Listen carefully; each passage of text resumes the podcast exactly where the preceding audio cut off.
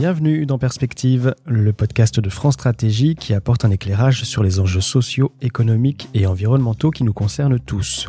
Et parmi ces enjeux, on trouve évidemment l'alimentation. C'est un sujet au cœur des préoccupations mondiales, avec une population qui ne cesse d'augmenter et des défis qu'il devient nécessaire de relever, aussi bien en ce qui concerne la quantité que la qualité de notre alimentation. Alors à la demande du président de l'Assemblée nationale, France Stratégie a publié un rapport sur les politiques de l'alimentation dans leurs composantes économiques, sociales, environnementales et de santé publique. Et voici ainsi le premier des deux épisodes du podcast qui est intitulé pour une alimentation saine et durable, analyse des politiques de l'alimentation en France. Et pour aborder cette première partie et nous permettre de faire le point sur la situation, nous retrouvons Julien Fauss, du département développement durable et numérique, ainsi que Peggy Furic du département société et politique sociale. Bonjour. Bonjour. Bonjour.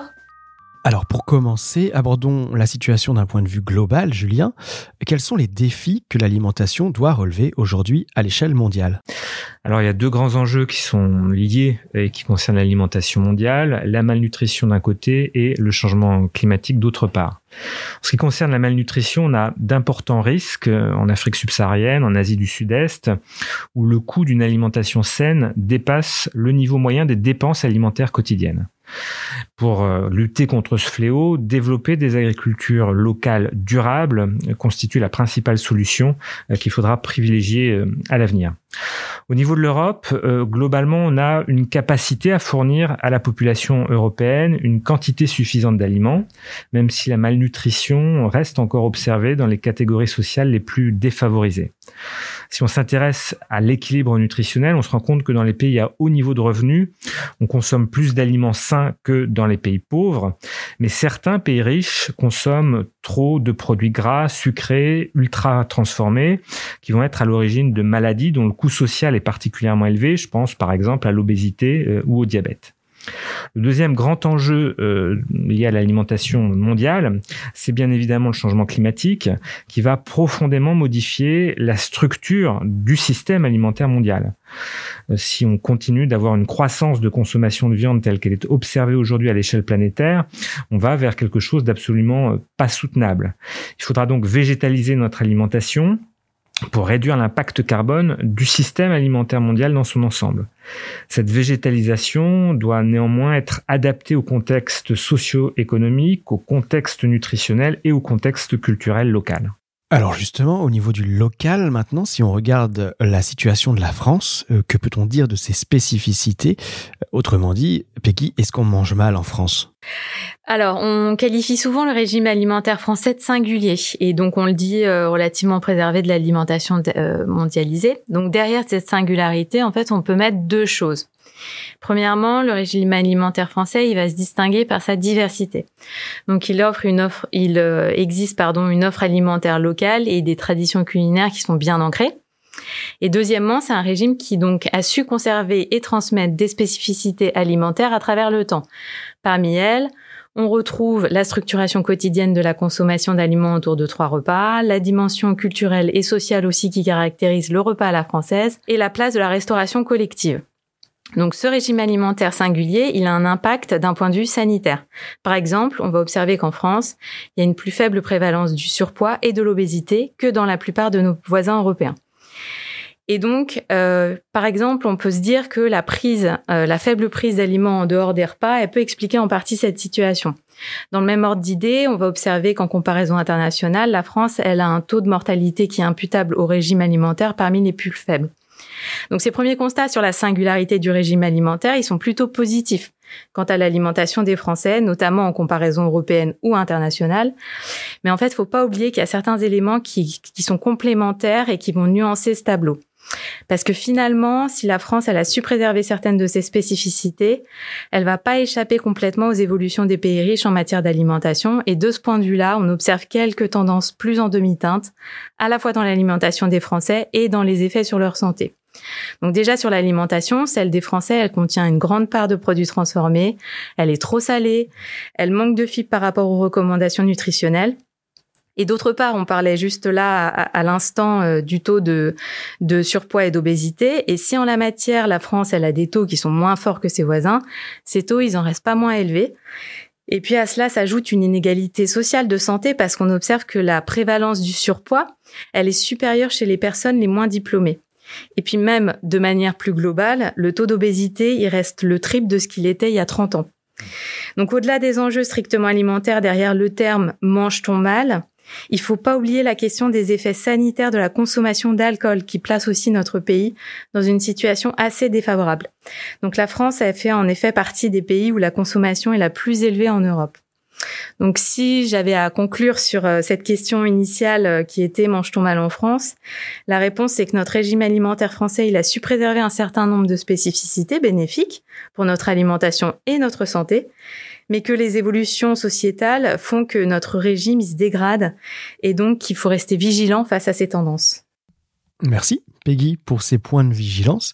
Alors en France, on ne peut pas parler d'alimentation sans évoquer également l'agriculture, avec là aussi des enjeux économiques, sociaux ou environnementaux.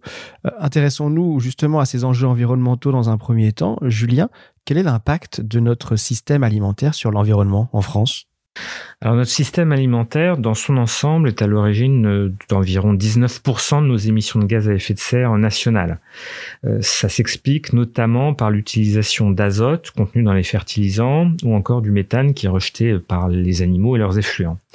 À côté de cela, euh, notre agriculture utilise beaucoup d'eau dans un contexte de réchauffement climatique qui crée des tensions sur l'usage de l'eau et ces tensions sont appelées à s'accentuer avec le temps et avec une hausse globale des températures.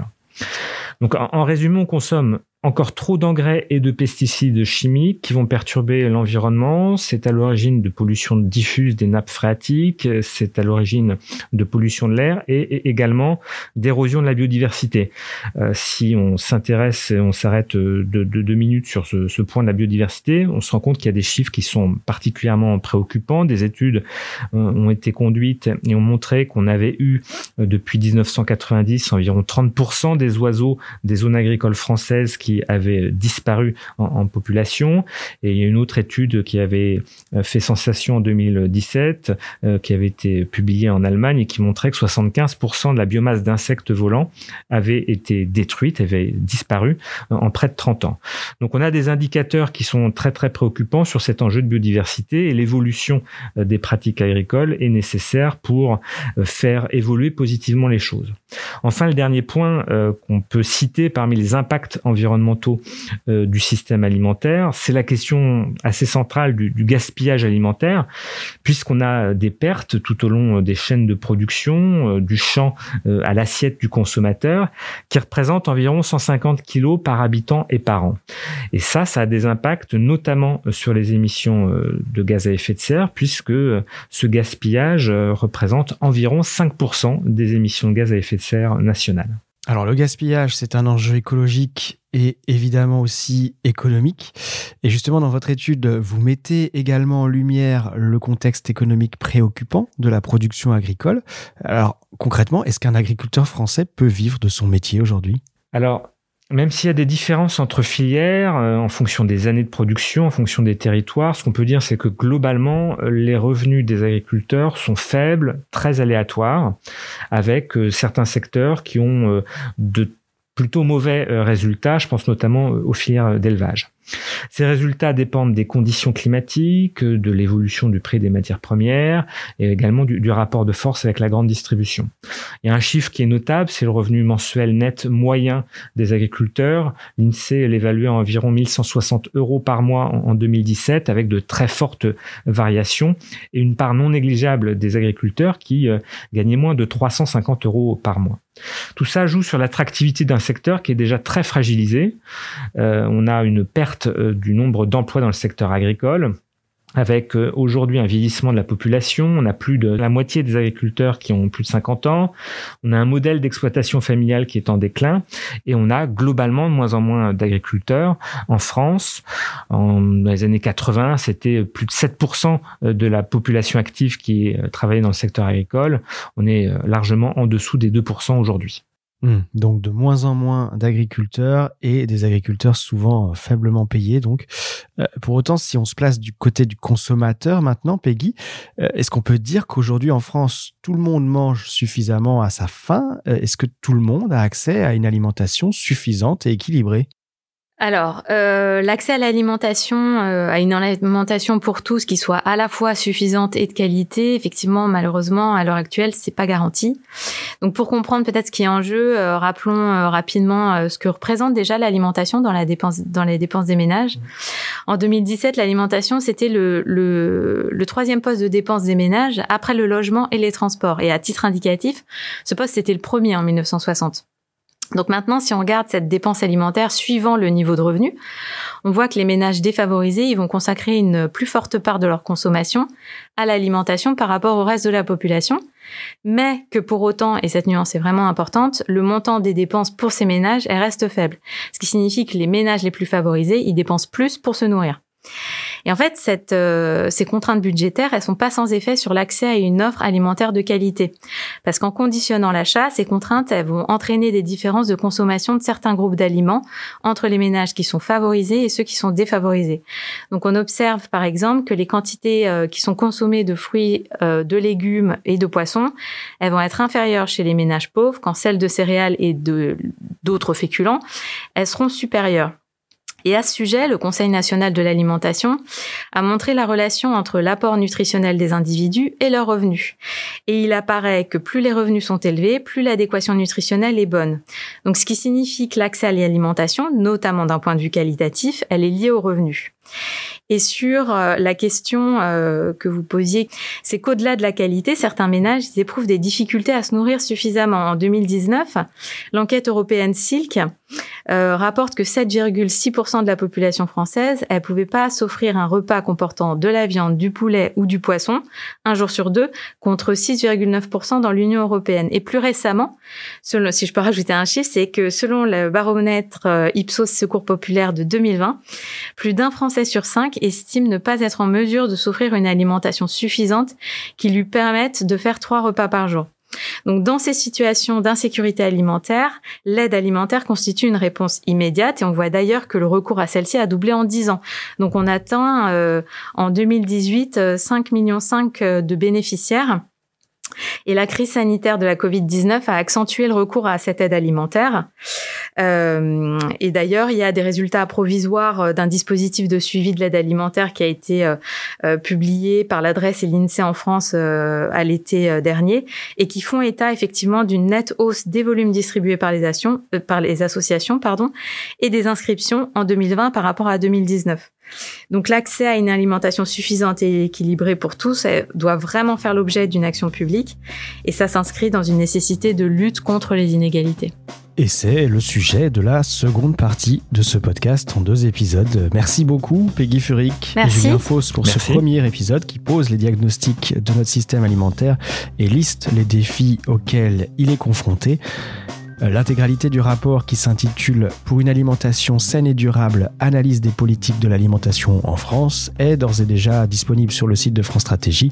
Mais donc ne manquez pas la seconde partie en podcast avec un nouvel épisode qui est consacré cette fois aux solutions et aux recommandations pour structurer dans la durée les politiques concernant l'alimentation, l'agriculture et l'industrie agroalimentaire, le tout autour des objectifs de santé et de lutte contre le réchauffement climatique afin d'accélérer la transition vers un système alimentaire plus durable. Enfin, merci à vous d'écouter le podcast Perspective. Comme toujours, n'hésitez pas à vous y abonner sur votre plateforme d'écoute préférée ou bien encore à le partager à vos contacts. À très bientôt.